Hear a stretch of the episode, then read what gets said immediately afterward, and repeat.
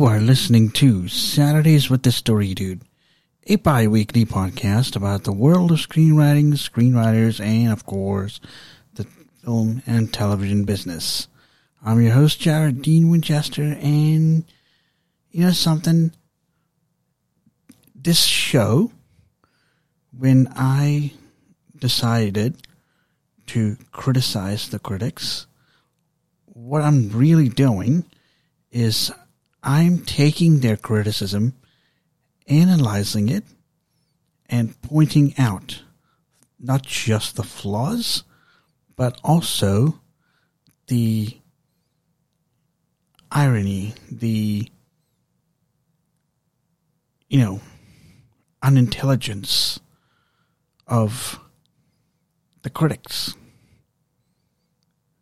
How they don't want to suspend their disbelief and how they constantly compare elements of story in a film or a TV show with reality.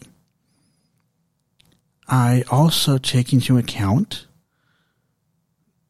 their ability to suspend their own disbelief as well as their ability to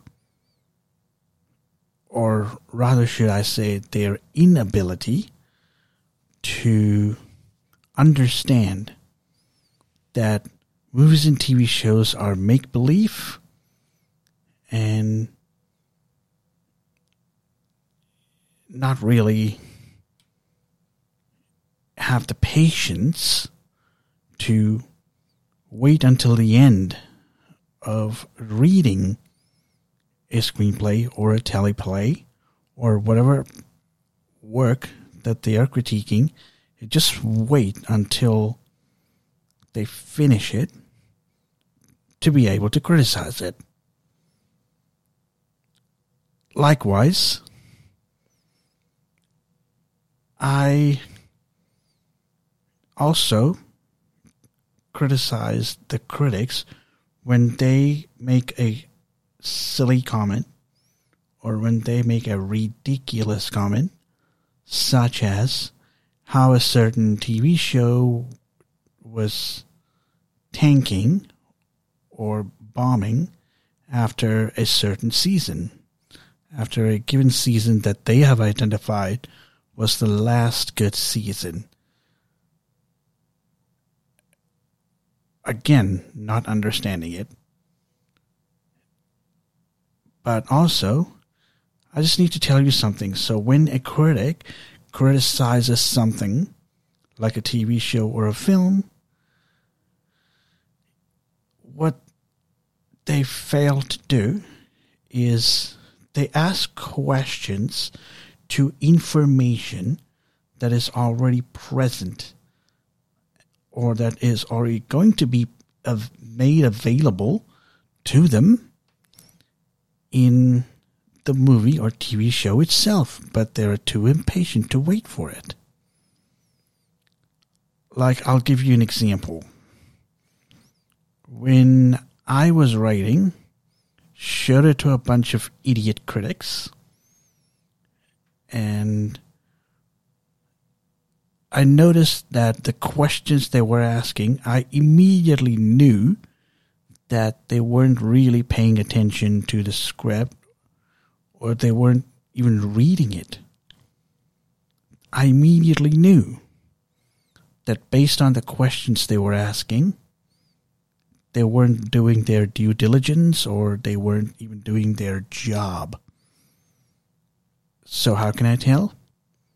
Again, based on the questions, immediately I knew the questions were already being answered, and I knew that they weren't moving past a certain page or a certain point in the story to be able to pick up that answer. Seriously. Who hires these bums? And who hires these lazy idiots? I mean, seriously.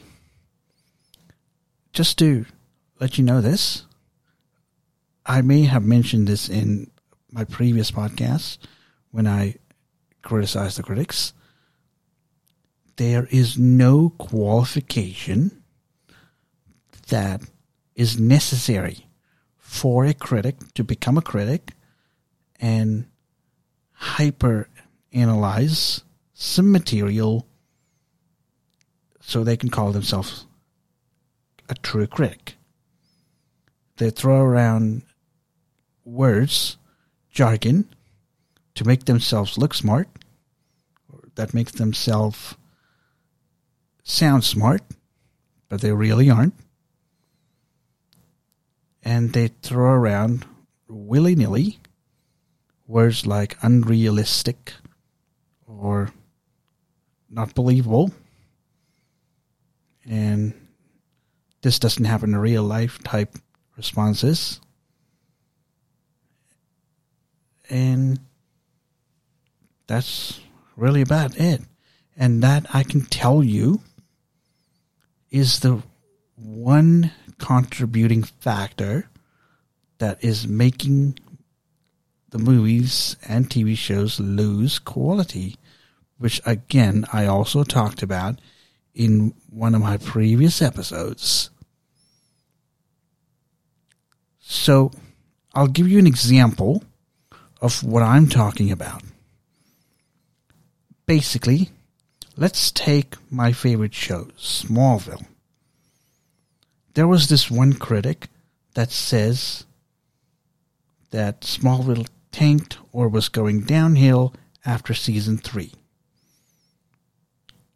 I paused and thought to myself, now, by the way, this critic, this criticism came from me answering a question on Quora. And if you're wondering what Quora is, this is a question and answer website that has been taken over by provocateurs, political activists, and drama queens. More about that on another episode or another podcast that I'm releasing. When this critic pointed out that Smallville went downhill from season three onwards, I paused and went over the seasons in question that were quote unquote the best, and I noticed something.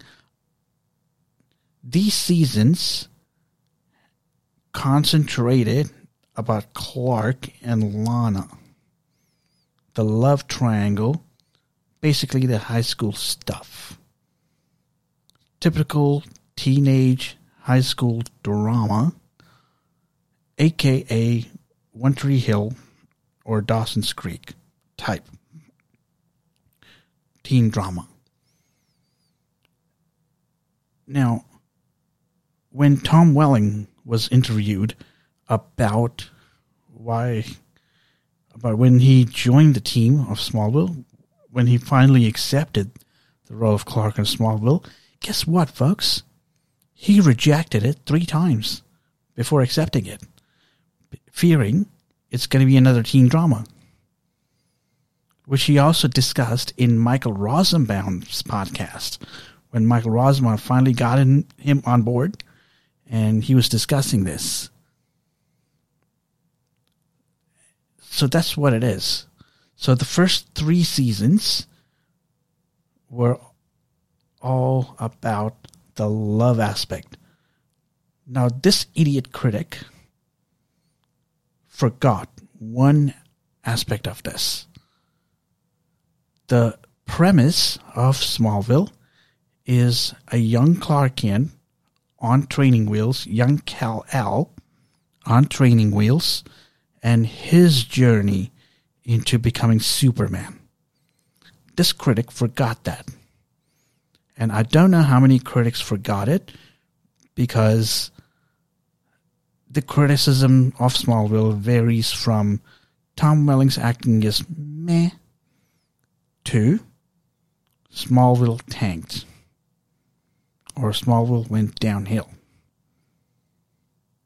Now, I agree there are few plot holes or few inconsistencies in Smallville that I myself have picked up, but I do need to say that this is Clark Kent's journey into becoming Superman, or a young Kal-El on training wheels into becoming Superman. This is his journey, not a journey of Clark and Lana, not a journey of Lois and Clark, which, in case the TV show Lois and Clark New Adventure of Superman would have been just fine. Because that show focused entirely about the journey of Lois and Clark after Clark was introduced as Superman. Huge difference. So, I'm going to stop right there, cut to a break, then we're going to continue and give the critics of Smallville some more third degree. Stay tuned. Learn the craft of screenwriting with the guys at screenwritingu.com. They have free classes for you to test the waters, and then they have the Pro Series courses, which are the flagship of the Screenwriting U courses. The owner and founder is actually an expert in the industry, and you get to learn not only the craft of screenwriting, but also the business of screenwriting. So what are you waiting for? Inquire today at screenwritingu.com. That's screenwritingu with a capital U dot com. This podcast is brought to you by Spring Wales Productions, where your journey begins. Welcome back.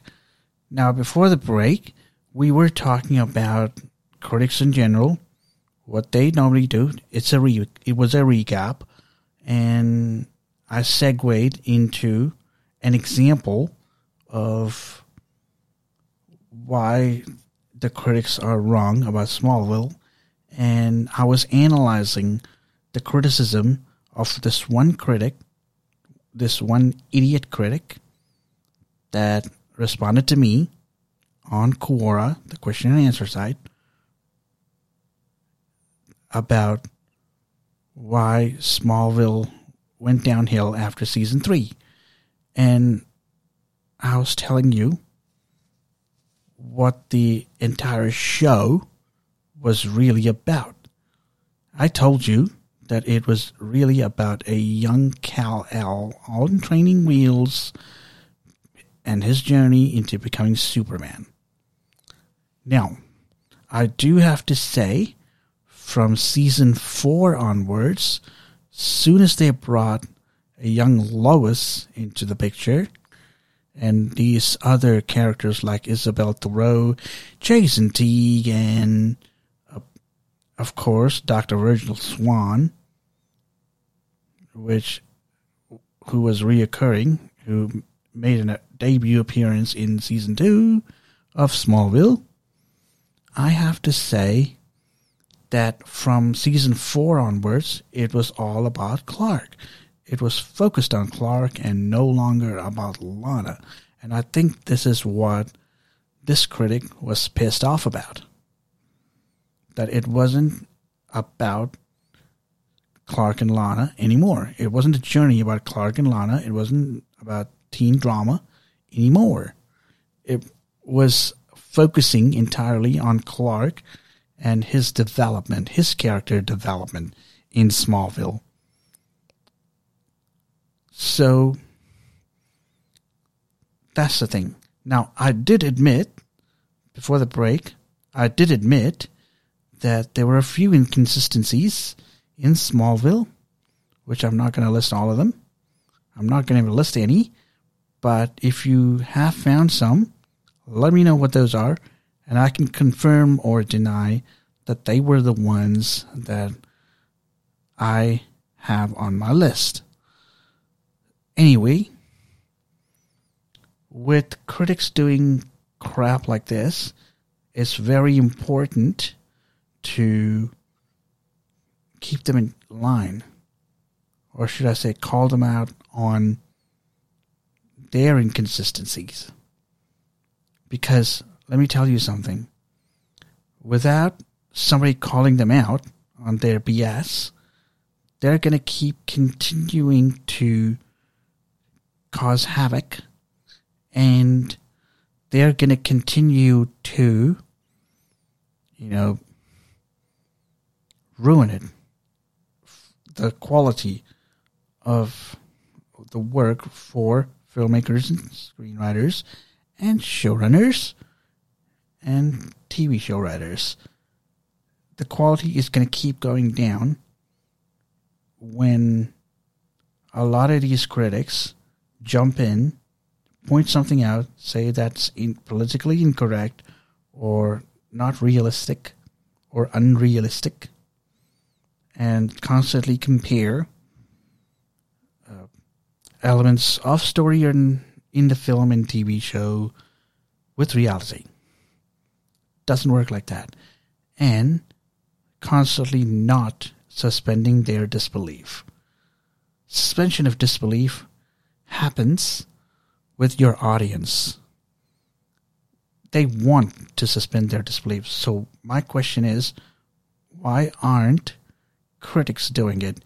If they want to fill in for the average Joes, if they want to stand in for the average Joes in order for the film industry to make movies, to get some idea of what movies or what elements in movies and TV shows are acceptable for the general public they're really not doing themselves any favors. They're not really doing the average Joes, the viewing audience, the viewing public, any favors at all. Which is why I know this is a costly exercise. I know this is an expensive exercise, but the best way for you, the audience, to find out whether a movie is good or bad, or to determine whether a movie is good or bad, is if you yourself go out and watch it, experience it for yourself, and then make up your own mind. That is the only surefire way of knowing when a movie or a TV show is good or bad you have to let the market decide and not let these idiot critics jump in and ruin it. Now,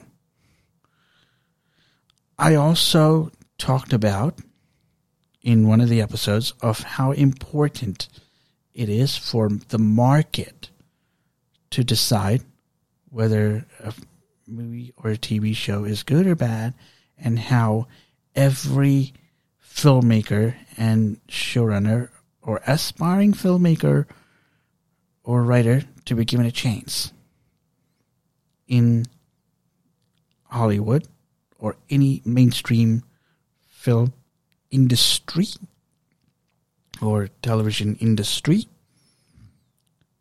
then based on the sales based on the popularity or based on the, the uh, audience's reaction and uh, how it's well received or whether it's well received or not to determine whether that aspiring filmmaker or writer can still stay in the industry and write better things. And I do believe critics are a detriment. Now, I understand from a producer perspective, if you're going to invest millions of dollars or tens of millions of dollars in a movie to create a movie, you want to be sure that you're going to get a good return on your investment. Now, I totally understand that point of view, but you cannot sacrifice quality just to satisfy that requirement. You can still aim for that requirement of a good, healthy return on your movie or television show investment, but you cannot turn around and sacrifice quality in order to get there. Doesn't work like that. If you sacrifice quality, but your movie or TV show makes good money, it's not going to be, its reputation won't be that good. Now, you may be reminiscing, you, the audience, maybe some of your audience may be reminiscing how the old shows were good, they were quality, and if you've heard, used the phrase, oh, they don't make them like they used to, type comments, this is one of the reasons why. It's the Dane critics that have ruined it by using criticisms like political correctness and, of course, the realism aspect of the TV or film shows. So, with that being said, I think I've made my point. Now, if you're going to, again, I know there's going to be a lot of you here, listeners here, who think, oh, Jared, you're totally allergic against criticism. You keep complaining about criticism. No, no, no. Not doing that at all. What I'm about is calling out bad criticism. And I do believe when a critic complains about the realism of a movie, the political correctness doesn't suspend their disbelief. That is bad criticism. And when you apply bad criticism, you ruin a quality movie or a TV show, causing the aspiring filmmaker, producer, film producer, or showrunner to take the easy way out. You, the critics, are causing this. So, if you're going to be a critic in the industry, my recommendation to you is first and foremost understand suspension of disbelief and work on it. Work on controlling yourself, suspending your disbelief, practice suspending your disbelief, and yeah, don't confuse elements of reality elements of the film with elements of reality. Doesn't work like that. Film and TV work on a what if premise. They are fantasy, not real. They have a premise that they're trying to work off of. It's fantasy. They are supposed to be unrealistic. Get that into your thick head. So, with that being said, this is Jared Dean Winchester. Thank you for listening. And until I hear from you or talk to you again, don't forget to turn that page.